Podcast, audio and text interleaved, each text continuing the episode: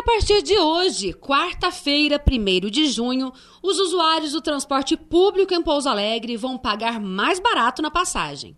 Anteriormente, o valor era de R$ 3,80 para o transporte urbano e R$ 5,10 para o rural. Mas com a tarifa social criada pela Prefeitura Municipal e aprovada pela Câmara de Pouso Alegre, o valor pago pelo usuário será de R$ 3,00 e R$ 4,90, respectivamente.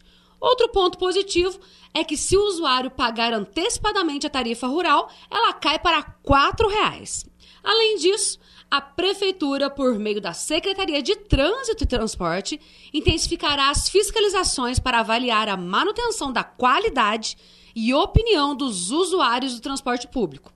A Prefeitura também definiu com a concessionária do Serviço Público de Transporte Coletivo, a Expresso Planalto, que sejam realizados e disponibilizados novos recursos de tecnologia e avaliada ainda a necessidade de ampliação da frota em serviço, considerando o aumento do número de usuários.